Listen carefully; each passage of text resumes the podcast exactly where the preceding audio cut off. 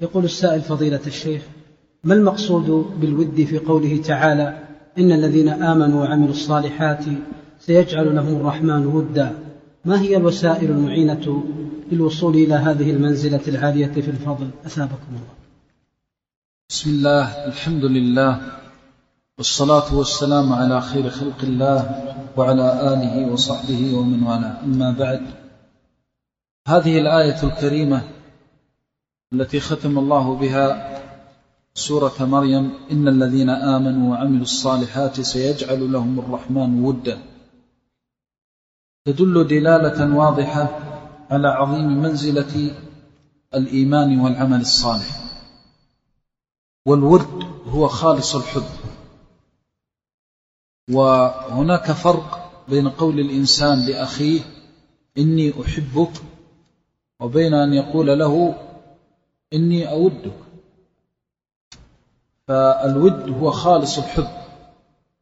وخالص الحب لا يكون إلا إذا اجتمعت الأسباب ووجدت لخلوص هذا الحب. فالذي يصدق أخاه في المحبة والمودة ويثبت بقوله وفعله وظاهره وباطنه أنه صديق صادق في صداقته ومحبته هذا هو الذي يستحق الود. وأن يكون ذلك. ذكروا عن عبد الملك بن مروان أنه لما حضرته الوفاة بكى فقالوا ما يبكيك؟ قال أبكي أني لم أجد في الحياة خلا خليلا صادقا في وده وحبه. قل أن تجد من هو صادق في محبته ومودته. إما أن يحبك لمصلحة وتزول هذه المحبة والعياذ بالله بزوال هذه المصلحة. وليس هناك حب أصفى من الحب في الله عز وجل وهو الحب الذي لا تشوبه شائبة وليس هناك حب أقدس ولا أطهر ولا أجل ولا أكرم ولا أسمى ولا أسمى ولا أسمى من محبة الله جل جلاله. وإذا صدق العبد في حبه لله سبحانه وتعالى وصدق في عبوديته لله سبحانه وتعالى أحبه الله لأن الله أكرم الكرماء. والله أوفى ما يكون عهدا لخلقه سبحانه وتعالى. ومن أوفى بعهده من الله. من بمعنى لا أي ولا أوفى بعهده من الله. فالذي يصدق في محبته لله وطاعته لله سبحانه وتعالى يتدرج في مسالك الحب حتى يبلغ أسماها وأعلاها.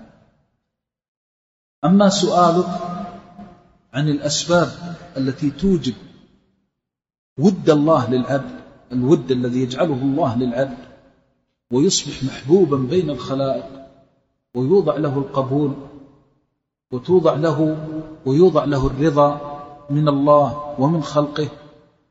فقد بين الله عز وجل ذلك بقوله إن الذين آمنوا وعملوا الصالحات فهما علامتان وأمارتان إذا حققهما العبد وصدق في تحقيقهما فإنه يكون له الود الذي وعده الله عز وجل.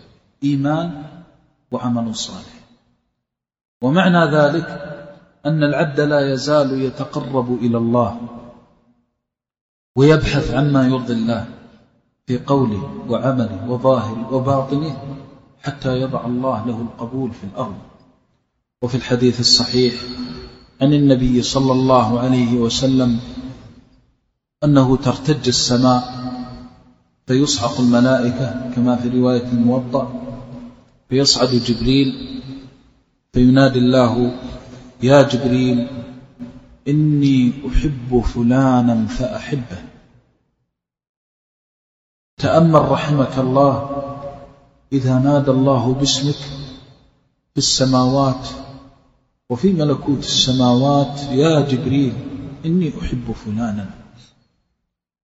واعلم علم اليقين أن الله لا يحب خلقه لألوانهم ولا لأحسابهم ولا لوظائفهم ولا لمراتبهم وإنما يحبهم بما بينهم وبينه من الإخلاص والتوحيد والخشية والرهبة. والخوف الصادق من الله سبحانه وتعالى حينما يطلع الله على ضمير العبد وعلى قلبه فيجده مليئا من خشيته وخوفه ومراقبة الله سبحانه وتعالى فيما يقول وفيما يعمل. حينما يطلع الله على قلب العبد فيجده أصدق ما يكون توحيدا وأخلص ما يكون إيمانا وإقانا لله سبحانه بالله سبحانه وتعالى فإنه يحبه. إني أحب فلانا فأحب. يا جبريل إني أحب فلانا. ما قال يا جبريل أحب فلانا؟ إني. وإني هذه وراءها دلائل وشواهد قامت على صدق عبودية العبد لربه. أحب الله عبده فنادى في ملكوت السماوات حينما رآه. مقيما للصلوات مؤديا للزكوات صائما لرمضان حاجا للبيت معتمرا مؤديا حقوق الله بارا بوالديه بارا بإخوانه وأخواته وأعمامه وعماته وأخواله وخالاته وقراباته وصولا للرحم. لا يدخر وسعا في بر لوالدين وصلة رحم. لا يدخر وسعا في بر المسلمين. يحب لهم ما يحب لنفسه ويكره لهم ما يكره لنفسه. يسعى في دلالتهم على الخير وإرشادهم على الطاعة والبر. آمرا بالمعروف ناهيا عن المنكر. يحب الله عبده فينادي في ملكوت السماوات. أنه يحب فلانا فيا جبريل أحبه. متى؟ إذا صدق في عبوديته لله. فابتعد عن حدود الله ومحارم الله واستغنى بحلال الله عن حرام الله فلم يسمع الله منه كلمة تغضبه ولم يسمع الله منه كلمة تسخطه سبحانه وتعالى ولم ير منه فعلا يغضبه أو يسخطه سبحانه وتعالى. يحب الله عبده فإذا أحبه نادى في ملكوت السماوات بهذا النداء يا جبريل إني أحب فلانا. تصور إذا نودي باسمك في ملكوت السماوات. إن هذه المنزلة السامية الشريفة العالية لا تكون بالتشهي ولا بالتمني لا تكون لمن يمدح نفسه ولا تكون لمن يزكي نفسه أنه كذا وكذا ولا تكون لمن ينظر لنفسه نظرة العجب أنه عابد أو أنه صالح. أو أنه طالب علم إنما تكون للمتواضعين تكون لمن يزري نفسه تكون للمشفقين الذين يؤتون ما آتوا وقلوبهم وجلة أنهم إلى ربهم راجعون. إن الضمائر والقلوب إذا غيبت الخوف من الله والخشية لله كملت محبتها من الله سبحانه وتعالى. كيف لا يحب الله عبدا وقلبه يرجف من خشية الله؟ كيف لا يحب الله عبدا وقلبه ممتلئ بالخوف من الله سبحانه وتعالى؟ ولذلك أعلى الناس مرتبة في محبة الله هم الأنبياء. وكان سيدهم في أعلى المراتب صلوات الله وسلامه عليه وقد وصف نفسه فقال بفضل الله عليه فقال إني أخشاكم لله وأتقاكم. الذي يريد محبة الله يدفع الثمن الذي يريد محبة الله يتواضع. للمسلمين لا يترفع عليهم بحسب ولا بنسب ولا بمال ولا بجاه. الذي يريد أن يحبه الله ينظر أين منازل الحب وأين شواهده وأين دلائله؟ فيطلبها آناء الليل بقيام الليل وبكاء الأسحار وكثرة الاستغفار. ويطلبها في النهار بصدق العبودية بالصيام بالأمر بالمعروف بالنهي عن المنكر. بالأخذ بحجز أهله وولده عن نار الله. إن الله يحب عبده إذا صدقت شواهد المحبة منه بالعمل يأمر بالمعروف وينهى عن المنكر ولو رأى الأرض كلها تغيرت. يحب الله عبدا صدق في عبوديته. فالفتن تحيط به من كل جانب ومن كل حدب ومن كل صوب. وهو قائم لله بأمره. يستهزأ به في طاعته والتزامه واستقامته بربه فلا يزيده ذلك إلا حبا لله جل جلاله. يستهزأ به في أمره بالمعروف ونهي عن المنكر ويستخف به ويلمز ويهمز فلا يزيده ذلك إلا محبة لله جل جلاله وثباتا على دين الله. فلا تنكسر له شوكة في الحق ولا يضعف له ولا تضعف له قوة في مرضات الله عز وجل. فينظر الله إلى عبده بهذه الصفة والفتن تحيط به من كل حدب وصب فلا يزال سباقا إلى الخيرات منافسا بالطاعات والباقيات الصالحات. لا يفتر لسانه عن ذكر وشكر ومحبة وطاعة عندها. يا جبريل إني أحب فلانا فأحبه. فينادي جبريل يا أهل السماء إن الله يحب فلانا فأحبوه فتحبه الملائكة. ويوضع له القبول في الأرض. الله أكبر. إذا أحب الله عبده ووضع له القبول. من ذا الذي يحول بين العبد وبين محبة الله إذا أوجبها الله لعبده؟ عليك أن تسعى وأن تأخذ بالأسباب وأن تقرأ كتاب الله وسنة النبي صلى الله عليه وسلم. فليس هناك دليل ولا معلم ولا شاهد يقودك إلى المحبة في أسنى مراتبها وأعلى منازلها مثل كتاب الله وسنة رسول الله صلى الله عليه وسلم.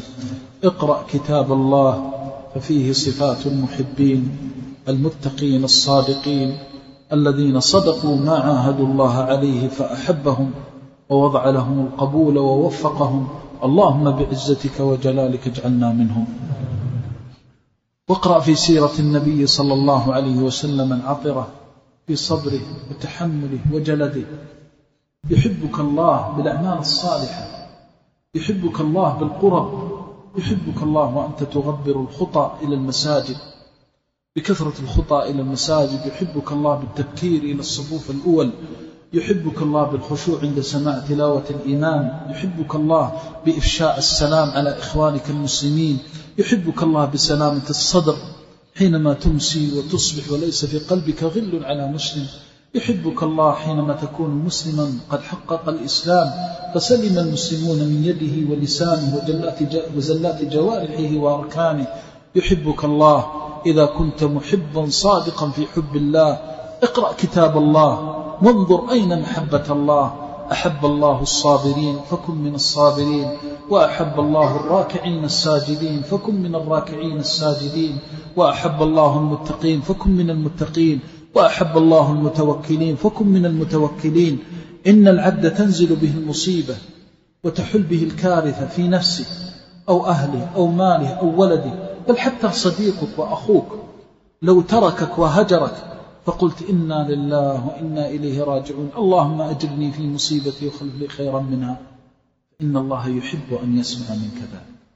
كل آية وكل سنة عن رسول الله صلى الله عليه وسلم تعلمتها أو سمعتها وعملت بها فإنها طريق لمحبة الله. نعم من أخذ بالأسباب واستعان برب الأرباب على بلوغ هذا المقام فإن الله يدلله فمن صدق مع الله صدق الله معه. اللهم إنا نسألك محبتك ونسألك أن ترزقنا ما يحبك. اللهم اجعل أقوالنا وأعمالنا وظاهرنا وباطنا فيما تحب. اللهم إنا نعوذ بك من الفتن ما ظهر منها وما بطن. اللهم إنا نعوذ بك من الفتن ما ظهر منها وما بطن. إله الأولين والآخرين يا أرحم الراحمين. اللهم إنا نسألك ثباتا على دينك. استقامة على طاعتك. اللهم حبب إلينا الإيمان وزينه في قلوبنا وكره إلينا الكفر والفسوق والعصيان واجعلنا من الراشدين. اللهم صرف عنا الفتن ما ظهر منها وما بطن. اللهم صرف عنا الفتن وأهلها. اللهم اصرف عنا فتن المفتونين وإرجاف المرجفين وضلال المضلين وإبطال الملحدين. اللهم حل بيننا وبين أذيتهم لنا في الدين. يا حي يا قيوم إله الأولين والآخرين. عصمنا عصمنا بطواعيتك وطواعية نبيك. اللهم وطواعية نبيك صلى الله عليه وسلم. اعصمنا بطواعيتك وطواعية نبيك صلى الله عليه وسلم. اللهم ارزقنا حب الكتاب والسنة والاستقامة على الشريعة والملة. ثبت أقدامنا وسدد أقوالنا وأعمالنا واجعل جميع ذلك فيما يرضيك عنا. اجعلنا ممن أخلص لوجهك وابتغى ما عندك. فأحببته في الدنيا وأحببته مفارقا لها وأحببته عند وداعها فكانت أسعد لحظاته فيها لحظة مصيره إليك وانتقاله إليك. يا حي يا قيوم إله الأولين والآخرين اجعل أسعد لحظاتنا لحظة خروجنا من الدنيا. أن تتوفانا وأنت راض عنا.